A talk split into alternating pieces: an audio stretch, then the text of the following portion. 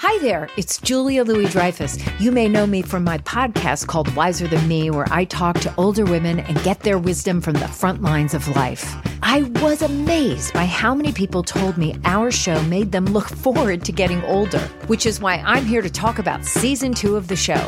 Sally Field, Billie Jean King, Beverly Johnson, Ina Garten, Bonnie Raitt, just to name a few. All hail old women. Wiser Than Me season two is out now from Lemonada Media.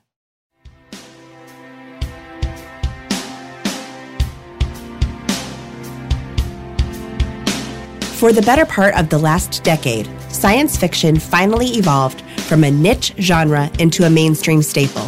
And while many people are familiar with the so called fathers and grandfathers of genre, the women who have been instrumental in creating and shaping the nerdverse have largely gone unrecognized. Until today. I'm Courtney Enlow, and this is Sci Fi Wire Fangirls Forgotten Women of Genre, a podcast where we tell the stories of the women who helped some of the most famous fantasy worlds become a reality.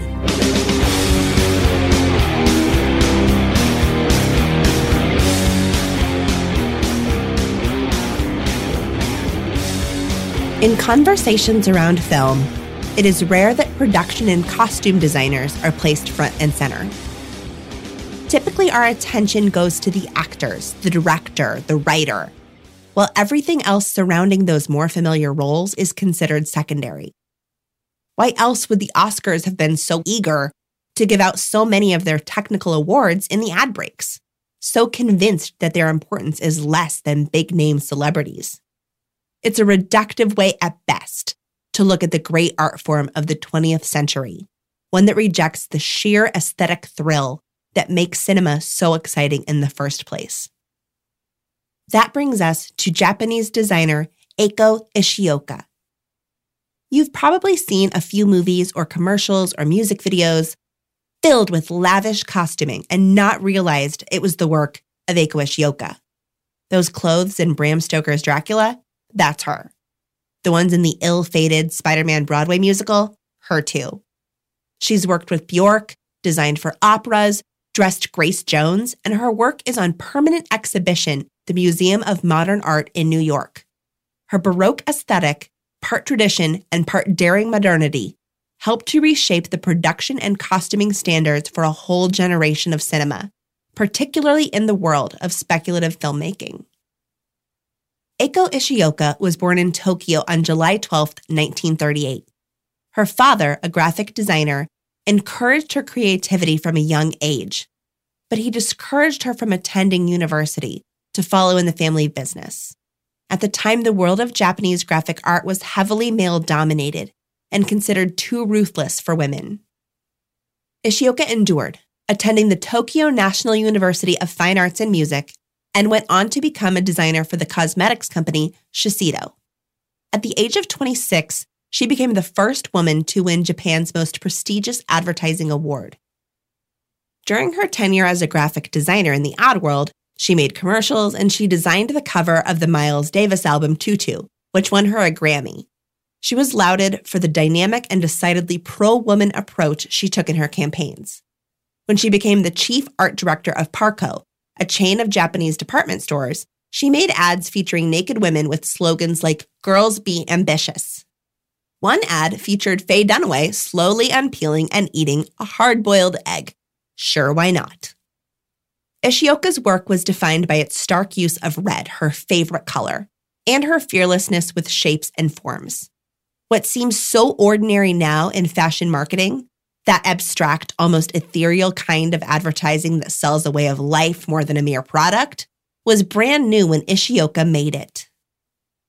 Ishioka found her way to film through American writer director Paul Schrader. Best known as the screenwriter for Taxi Driver, Schrader spent a big chunk of the early 80s trying to mount his passion project, an experimental biopic of the controversial Japanese writer Yukio Mishima. Francis Ford Coppola and George Lucas present a new film by Paul Schrader. Mishima.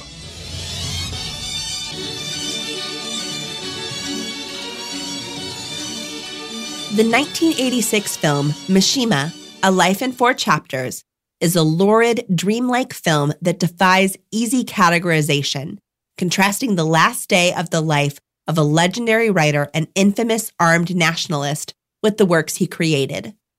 High concept and practically goading the audience into viewing it on purely conventional terms, the film is very Eiko Ishioka. Schrader hired her as a production designer, allowing her free reign to create deliberately over the top and purposely artificial sets. This is the story of a man trying to make true art from his life, and Ishioka crafts that with a production design that's part kabuki theater, part manic illustration. The film premiered at the 1985 Cannes Film Festival, and Ishioka, along with cinematographer John Bailey and composer Philip Glass, won a special award for artistic contribution. Not bad for her first movie ever. Arguably her most iconic work in cinema is her costuming for the Francis Ford Coppola adaptation of Bram Stoker's Dracula. Coppola had seen Ishioka at work on Mishima, which he executive produced, and he knew she would be perfect for his take on one of the literary canon's most iconic novels. He affectionately called Ishioka a weirdo outsider with no roots in the business, which made her perfect for what he was hoping to achieve with Dracula, a film that nobody thought would ever be good or make any money. Coppola was never known for his restraint, and with Dracula, he giddily embraces the feverish intensity of the novel through heightened visuals and an operatic sensibility. Francis called me up to ask me to do a costume design.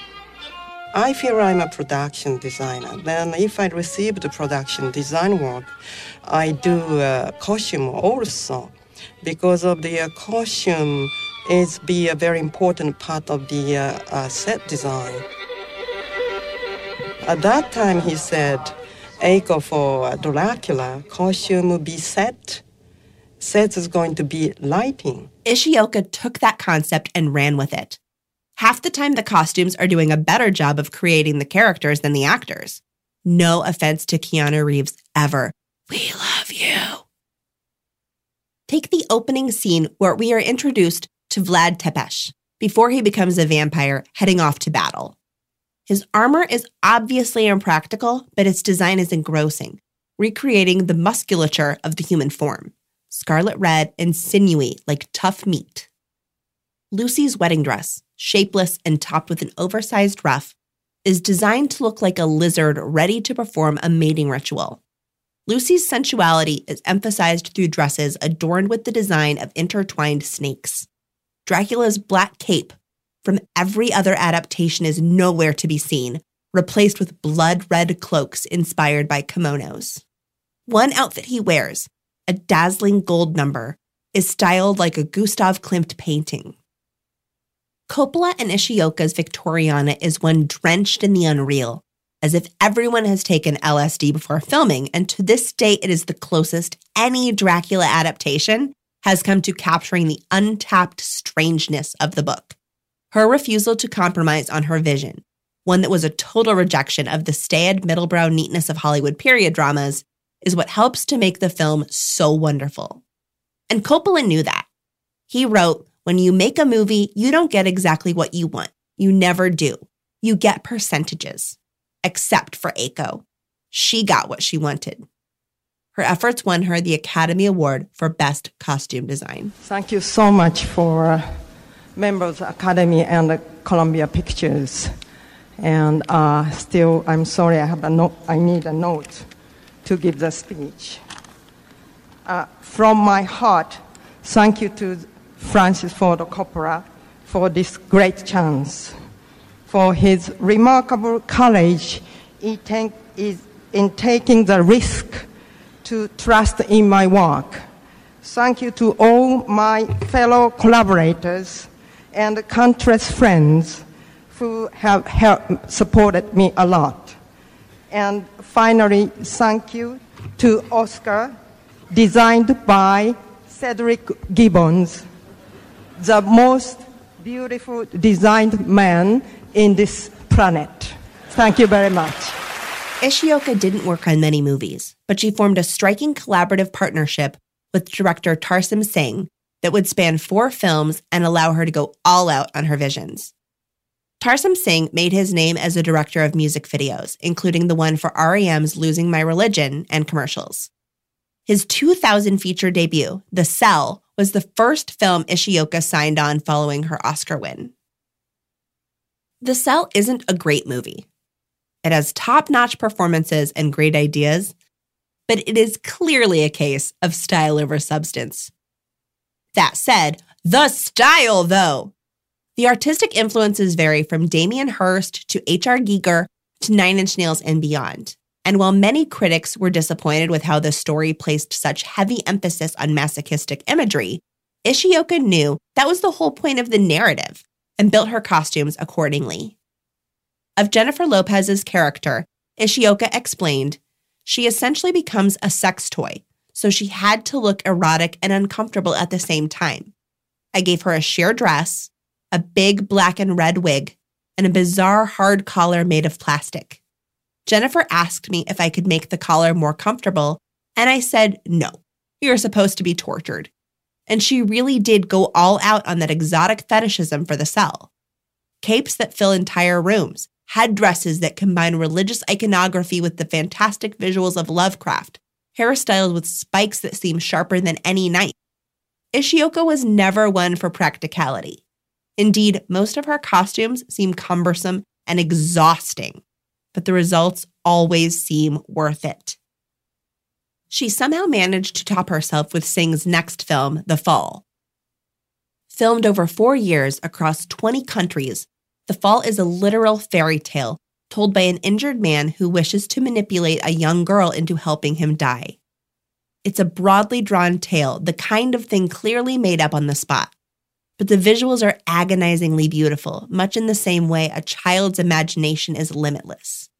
Ishioka takes inspiration from seemingly every country and every area of history and somehow makes it work as a cohesive narrative, arguably more so than the movie itself. The Greek mythology, because I feel, you know, the audience is not like a historian or, you know, history channel audience. So audience is expecting something excitement. So, uh, of course, very interesting uh, edge between historical research and very far out idea. Always, I'm looking uh, both side. I want to stand two legs is uh, one very far out idea. Then one is very traditional historical research. I want to stand both side and do a center of the, my body to create right answer. Outside of film, she dabbled in a little bit of everything. She designed costumes for Cirque du Soleil's Varekai, which premiered in 2002, wherein she drew inspiration from nature and challenged herself to reinvent the shape of traditional leotards, something that proved pretty tricky for the show's acrobats. She designed the wardrobe for Grace Jones' Hurricane Tour and found in the singer a perfect model for her combination of sexuality, ferocity, and humor. With another iconic musician, she found similarly fruitful results. In 2002, she directed the music video for the Bjork song Cocoon, which featured the Icelandic singer nude and painted white, singing about the post coital serenity as red threads emerge from her nipples and envelop her in a cocoon. Ishioka had never done a music video before, and this would be the only thing she ever directed herself. Her first music video ever ended up being banned from MTV because of its supposedly indecent content. In 2008, she took on the epic role of art directing the opening ceremony to the 2008 Beijing Olympics.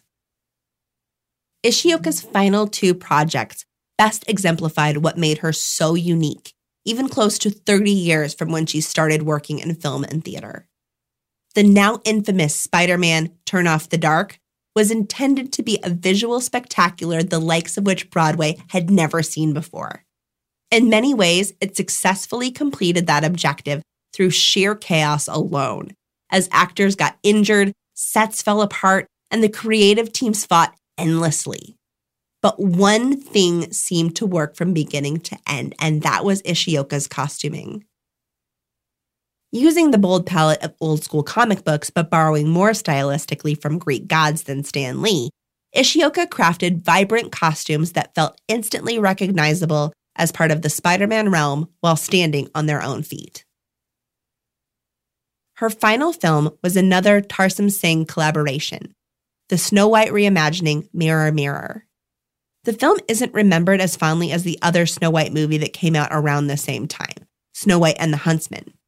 But in many ways, it's a more creatively satisfying experience, which of course came down to Ishioka's vision. Singh told W Magazine, Eiko wanted to evoke a true fairy tale. Mirror Mirror is indeed purely fairy tale in its most undiluted form. Snow White, as played by Lily Collins, is dressed primarily in the colors that define her through every telling of the tale skin white as snow, lips red as blood, hair as black as ebony. Red signals beauty, but it also shows danger, maturation, and passion. All things Ishioka loved to embody through costuming, and all of which is perfect for the ultimate story of the loss of innocence.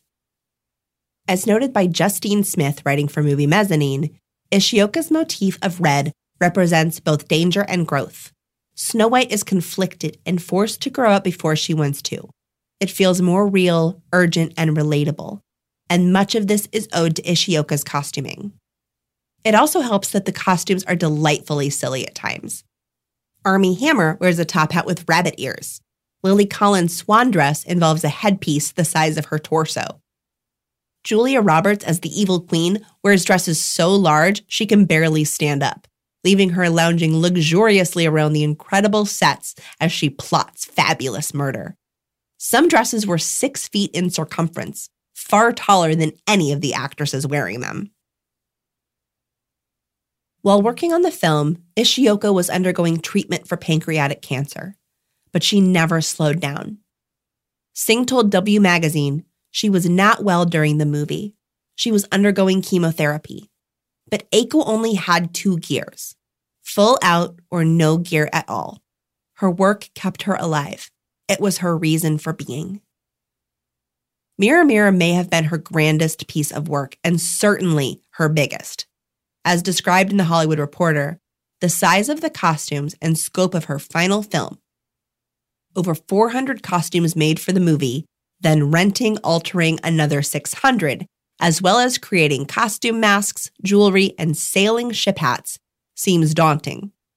After her sketches were approved, Ishioka had the main character's clothes built in four New York shops.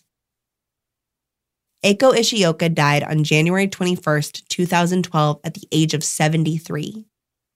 She never saw the finished film of Mirror Mirror, and her costuming was posthumously nominated for an Oscar.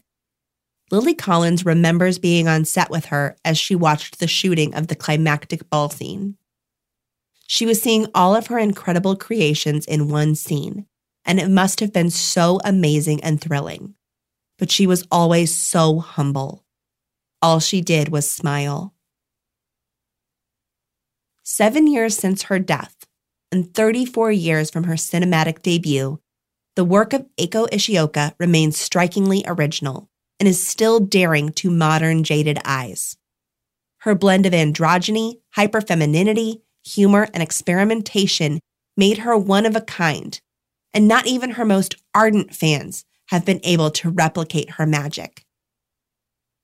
She forced costumers and filmmakers everywhere to up their game, giving them no excuses for relying on the same old methods and clothes to tell the same stories. Ishioka refused to make things easy and saw no reason why production or costume design should be mere window dressing. Why couldn't they tell the story or be the characters as much as the script and the actors? In the end, Ishioka's work is her legacy the creations of a woman who hungered for a challenge and left audiences starving for more. Tarsem Singh put it best it's very hard to come up with unique work again and again and again. And Eiko never repeated herself. Her goal was not to be an ambassador for Japanese culture or Western culture. Her goal was to be an ambassador for a new world, Eiko's planet. And she was. Forgotten Women of Genre is a production of Sci Fi Wire Fangirls. Today's episode was written by Kaylee Donaldson, read by Courtney Enlow, and produced by Cher Martinetti. You can find the script of this episode and so much more at sci fi fangirls.com. Follow us on Twitter and Instagram at sci fi fangirls.